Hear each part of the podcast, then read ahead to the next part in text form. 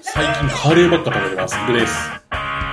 お、ボーナスが出ますわ、K でございます。はい。というわけで、毎度おなじみ楽園会なんですが、はい。いいですね。ボーナスもらえる人は。まあ、無職じゃないからね。うん。まあ、給料すらもらってないっていうね。その代わり、その代わり自由があるじゃないですか。でまあ、あの、まあ、最強に自由な生活いや、じ、ほんまに自由かって言われたら、そうでもないような気がするっていうか、まあ結局こんなもんないものねだりやから、なんとも言えんのやけど、はい。まあそんな感じで生活してるんですけど。うん。いや。なんぼもらえんのあ言わんなんぼもよ。らえんのえ言わんけど、言わんけど、うん。言わんけど、めっちゃもらえるとだけ言っときまマす。ジか。それだけが、それだけがもう生きる楽しみやの。でさ、はい。あの、カレーばっか食べてるんですよ。はい。あの、あそこ、ターミナル21あるやん。はい。あの、そし、そこのあの、フードコートのカレーが妙にうまいということに気づいてしまって、はい。なんか行くたびに食ってんねんけど、はい。あの近辺を通るたびにな。うん。ただ、あそこめっちゃ安いから、行くだけの交通費の方がなんなら高いということに気づいたっていう。なんか近くでそういうのを開拓せなあかんなと思って。はいはい。外食してないの外食じゃないよ、ほぼ。最近ほぼ外食やな。だって別にあれでしょ、キッチンで何か作るわけじゃないでしあの、ケトジェニックやってる時はめっちゃ作ってたけど、ょああ、そうね。あ極端な食生活してたから、はいはいあの、毎日鶏胸肉1.5キロ食うみたいな。はい。はい。まあでもあれは辛いからやりたくない。まあ外食ばっかりやな。いやでもさ、うんまあカレーばっかり食べてるって、ちちょっ。とあの、つながる話なんやけど、あの、うん。カレーのルー買ってきて日本から、俺。ああ。プライムカレーって言うんやけど、なんと脂質、糖質50%オフ、カロリー50%オフという、すごいカレーがあって。うん。で、それちょっと、な何袋か買ってきたから、うん。それであの、まあ、それカレーのルーやからさ、作らなあかんなと思って。うん。で、まあ、なんていうのまあ別にそれぐらいやったらできるから、そんな難しいことではないやん。そうだ、家でカレー作ったらなんか、うーカレー臭いぞ、こらーとかって怒られたりとかせえへん。そんなみんな気にせえへんて。あ、そう。だって、タイ料理作るんやで。うん。気にすると思うかでも、タイの人ってり家で料理作らへんだよな、あんまり。あまあ作らんな。うん。ちなみに言うと、えっ、と、僕がタイ語習ってた先生の家は、なんならキッチンというものがないって言ってたから。はいはい。そんな感じやんって。まあでもうちはちゃんとキッチンあるからさ。うん。まあその、なんていうの減量食みたいなカレー作る練習しなあかんなと思ってんねうん。んで、炊飯器も入手してんねんな。うん。 300バーツで。うん。その話したい。あの、したやろ。いや、だでもまだ行っても使ってないねあ、そん。使わなあかんなと思って。で、そしたら、す炊飯器使おうと思ったら米いるやん。う。うん。まあ当たり前ですけど。で、米眺めてるやん。そのスーパーとかで。うんうん。そしたらさ、あの、笹錦って普通に売ってんねんな、タイで。へえ。そう。日本ではほぼ絶滅したと言われているあの笹錦ですよ。そんなことはないんじゃないいや、あの、日本で調べてみ。マジで売ってないで、笹錦って。あ、そうなのうん。なんか、すんごい一部のとこでしか作ってないらしい、もう。というのも、あれな、確かあの、子供の頃さ、うん。ワテラが子供の頃、あの、めっちゃ霊下やった時あったやろ。あったなあれでしょそれこそその、何やったっけタイ米とかが入ってきたそううそうそうそうそう。いや、その時に、ブレンド米、ブレンド米。 あったな。ブレンド米っていうことを思い出、なんか、あったな、ブレンド米。あったあった。いや、で、それでさ、その時の、に、なんていうか、例外に極端に弱かったっていうのがあるみたいで、笹錦って。っあれ、笹錦ってでも例外に強いんじゃなかったっけて言われてんねんけど、なんか、その時に、より強い品種に切り替わったんやったかな。ああ。だからなんか、それでどんどん消えたっていうのをなんか、調べなたんらか普あれ通やに出てくるけどね。笹錦で検索したら、うん、あ、笹錦はなぜ消えたのか、みたいな。そう。でも、調べたらアマゾンでいっぱい出てくるね。 いや、それは、それは売ってるは売ってんで、その絶滅してるわけじゃないから。だってほぼ絶滅したって言ったやんだって。いやいや、だからだからスーパーとかで売ってないってほんまに。ああ。 いや、でもアマゾンで見たらいっぱい売ってるいね。あや、アマゾンで見たら、それはアマゾンで見たら売ってるかもしれんけど。あ。で、ほぼほぼあれやな。やっぱ東北産やな。そうそうそうそう。宮城、岩手、山もと形。もとそういう傾向らしいけどね。うん。いや、だから、笹出式ってなんか、寒いところで作る米やっていううん。認識がなんとなくあるもん。ただ、流通量がすごい少ないという。うん。ところが、あの、タイのスーパー見たら普通に、普通にいっぱい並んでて、あれ、容器売ってんなと思って。でも、タイまあなんか、の、なんか、気候に合わへんような気がするけど、それ、その、あれで、理屈でいくとさ、逆にあれじゃないかな。あの、なんていうの。例外とか、絶対ない気がするみたいな。うん。だから、あ会えへんじゃないかなと思って。あ、ええへんのかな。いや、よう知らんけど。でもさ、まあ、じゃあ腰怒りって言って言ってるやつも、じゃあほんまに腰怒りなんかって、俺、正直思ってんねんけわからへんもんな。ど。 もうわからんと思う、多分。お前、お前じゃあそれなんか食べ比べてわかるかみたいな言われて。そういやそうそうわかんわかりませんって言うしかないやん。うん。わからんと思う、多分。そんな食べ分けなんかできひん。何が多いんや夢ピリカとかが多いのかな寒いところ。え、一目惚れとかじゃないの一目惚れな。一目惚れって品種なんやったっけこれブランドじゃん品種やろ。品種か。いや、まあ、米の話しだしと、それややこしいからなんとか1号みたいなやつがあるね。な。ああ、あるある。っていうか、これなんか名前ついてるやつ農林三は号基本的になんとか何号とか、まあまあまあ、。そうそうだね。全部農なんと林か三何号号やとみ思たいうよ。な。 なんか、なんか習ったよな、なんかそれ。小学校が中学校が。うん。俺この前何買ったんやったかなこの前米買ったんやけど、何か何の米買ったかなえーっと、つや姫っおうていう米やけど、これつや姫っていうのは品種なのかなおいまあ品種やろ。品種なのあ、品種ですね。多分。うん。なんかよくわからんけど、多分品種。うん。まあ、そんなわけで。はい。笹錦が売ってたっていう話。うん。まあでも実際買おうと思ったらあれ案外俺普通にタイ米食ってると思うけど。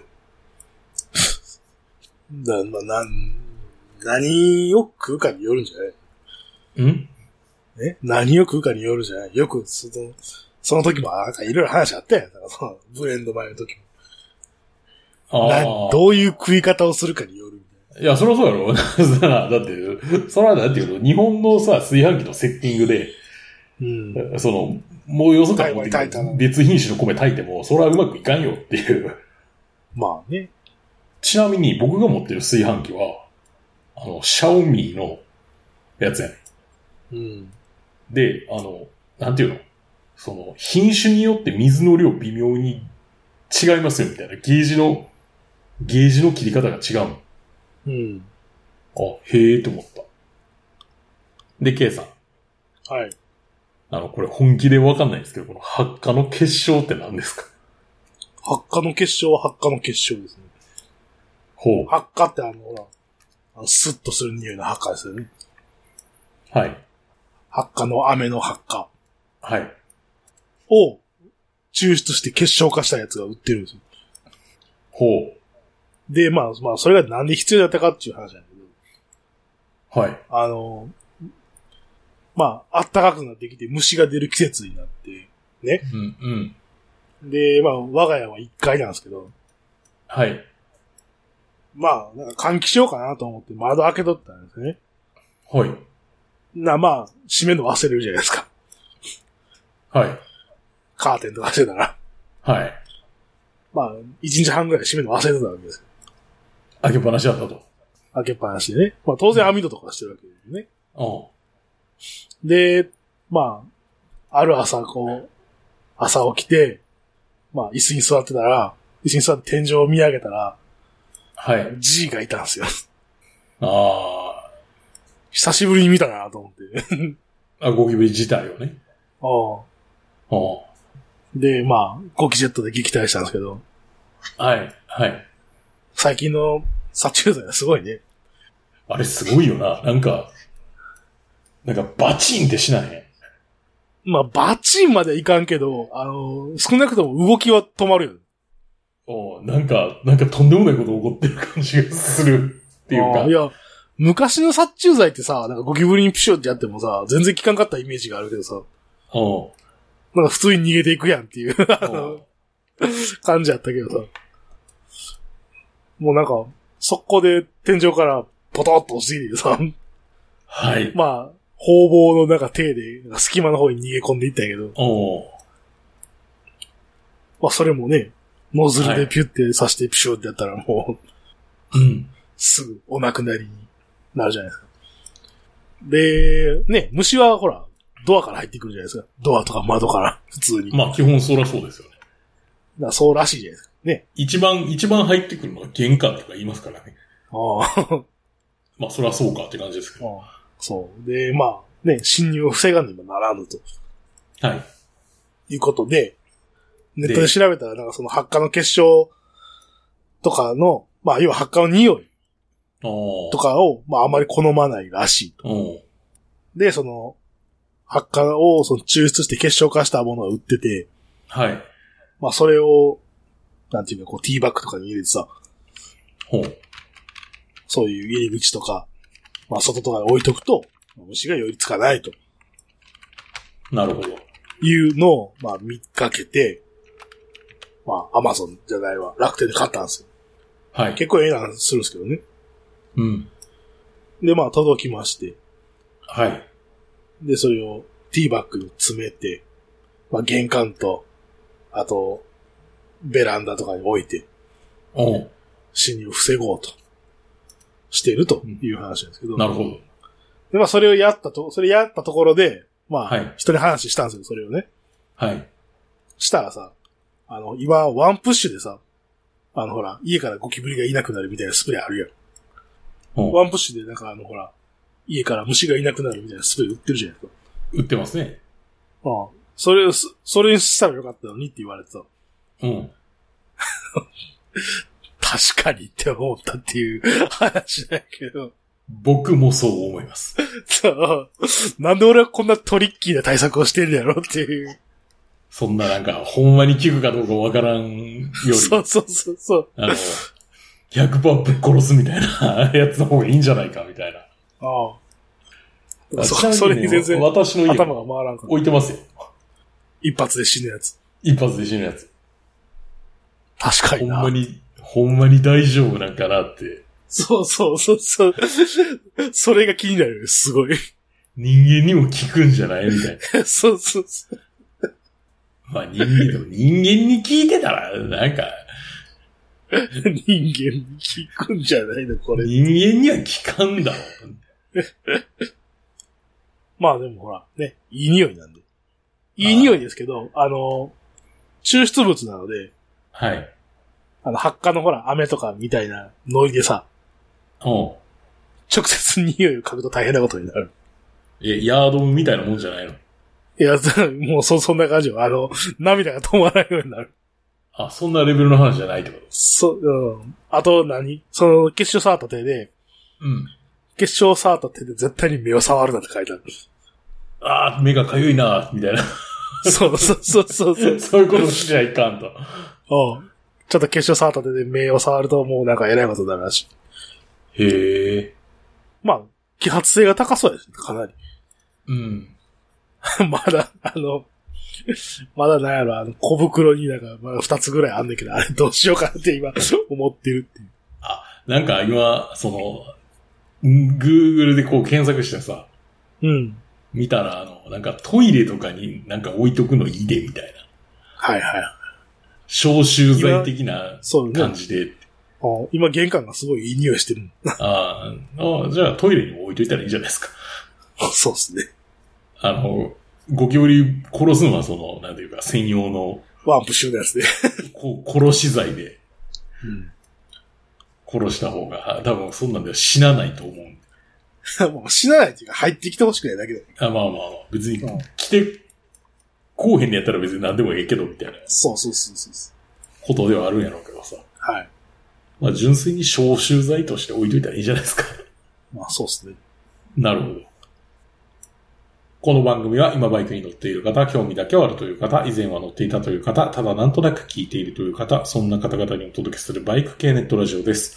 当番組ではリスナーの方からのお便りをどしどし受け付けております。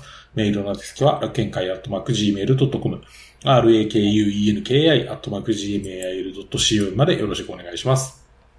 また、番組内で紹介したものの写真などは楽園会のブログ、http:// 楽園会 .com に掲載しておりますので、そちらもご覧ください。はい、というわけで、あの、今回ですね、うん。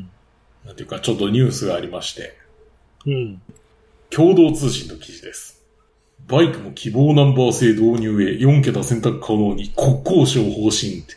国土交通省は13日バイクに希望ナンバープレート制度を導入する方針を明らかにした。自動車と同様の仕組みを想定、まああとうんたらかんたらって。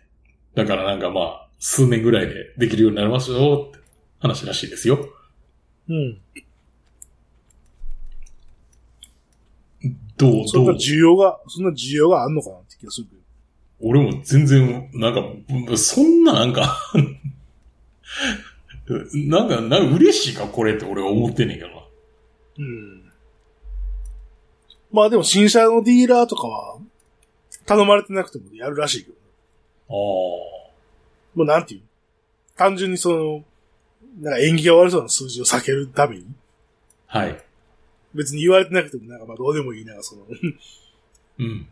ね、893とかだったら嫌じゃな いですか。はい。いや、いや、嫌かな。まあ、いいいいどうでもいいけど。で、あの、で、そのディーラーで働いてた人に聞いた。あまあディーあ。ラーなんか、で働いてた。そういう話、そういうう番号ってなんか意図的に抜いてるって聞いたことあんねんけどな。うん、まあまあさ、893とかそう知らんけどさ。うんうんまあ、何を抜いてるかは知らんけど。いやでもその、なんていう、何も考えんとそれパッと取ってさ、うんパッと取ってなんか変な番号になったら、気悪いやんっていう話運命を受け入れろって。になるから。うんうんな。 まあまあ。まあ、どうしてもこれがいいという方は。まあ、あんまりなやればいいんんかじゃないですそう、かあんまりなんか自分でじゃあこの番号はいいっていうのないけど。ないやん。なんか。ただなんかまあ、そう、ただそう、なんかもう縁起の悪そうな番号は嫌やなとは思うけど。あれそれ、こじつけたら何でも言えそうだしな。だって、言うて選べるの4桁だけやからな。うん。いいやん、こう、キャッシュバードの、キャッシュカードの暗暗証番号とかにしとけば。あかんやろ。 逆にあかんやろ。それあ、でもそれを避けるっていう意味はあるかもしれんな。まあね、たまたまそれにな偶ってし然まのう。一致でさ合ってる あかんやろ、それは、みたいな。そ うそれはダメだろ、みたいな。なんか、そういうのしたらあかんって書いてあるやんか。うん。ああかんって書いてあるのに、なんか偶然逆にナンバーが合ってしまったっていうことはあるかもしれんな。うん。まあ確かにそういう意味では意味あるか。まあ、あの最近ほら、なんか、ナンバープレートの番号かけとか言われることもたまにあるしさ。ああ。まあ、そういうので、こう、覚えてないとめんどくさいなってなる。うん俺そんなん毎日仕事でやってたよ。そうでしょうん。だからそういうので、覚えてなかったらめんどくさい。だから、あの、会社の自分のバイクの待ち受け画面は、あの、会社の車の写真やねうん。なぜなら、あの、ナンバーの数字ナンバーをのすぐ見ないといけないから。そうね。自分のバイクのナンバープレートに番号言えって言うと言われへん。言われへんよ。 まあ、なぜなら4台もある。まあ、3台か。 3台あるからやけど。ああ。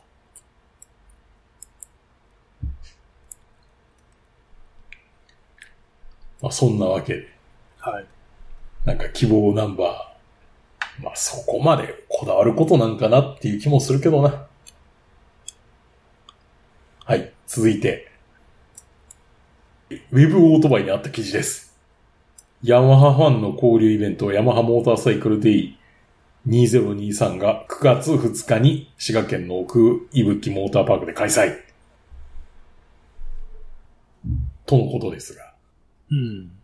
まあ、こういうのって行ったことないんやけど、なんかた楽しいから。あ、ないないですね。いや、このメーカー、メーカー主催の、こういうやつとかで行あっあたこと俺はハーレーのやつは行ったことあるけどな。